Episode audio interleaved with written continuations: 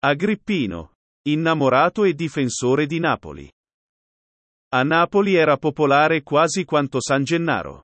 Secondo la tradizione, Agrippino fu il sesto vescovo della diocesi partenopea, e uno scrittore del IX secolo lo elogia così. Innamorato della patria, difensore della città, egli non cessa di pregare ogni giorno per noi, suoi servitori. Di lui non ci sono molte notizie.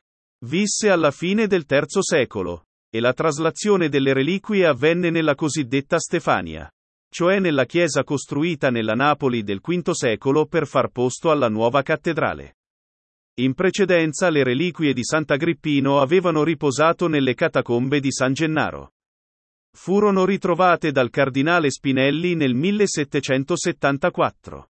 Reliquie incerte, che soltanto un più approfondito esame o nuovi documenti potranno far assegnare con certezza al vescovo Agrippino, pastore di incerta santità, un tempo venerato quasi alla pari con San Gennaro, perché innamorato della sua città e protettore del popolo napoletano.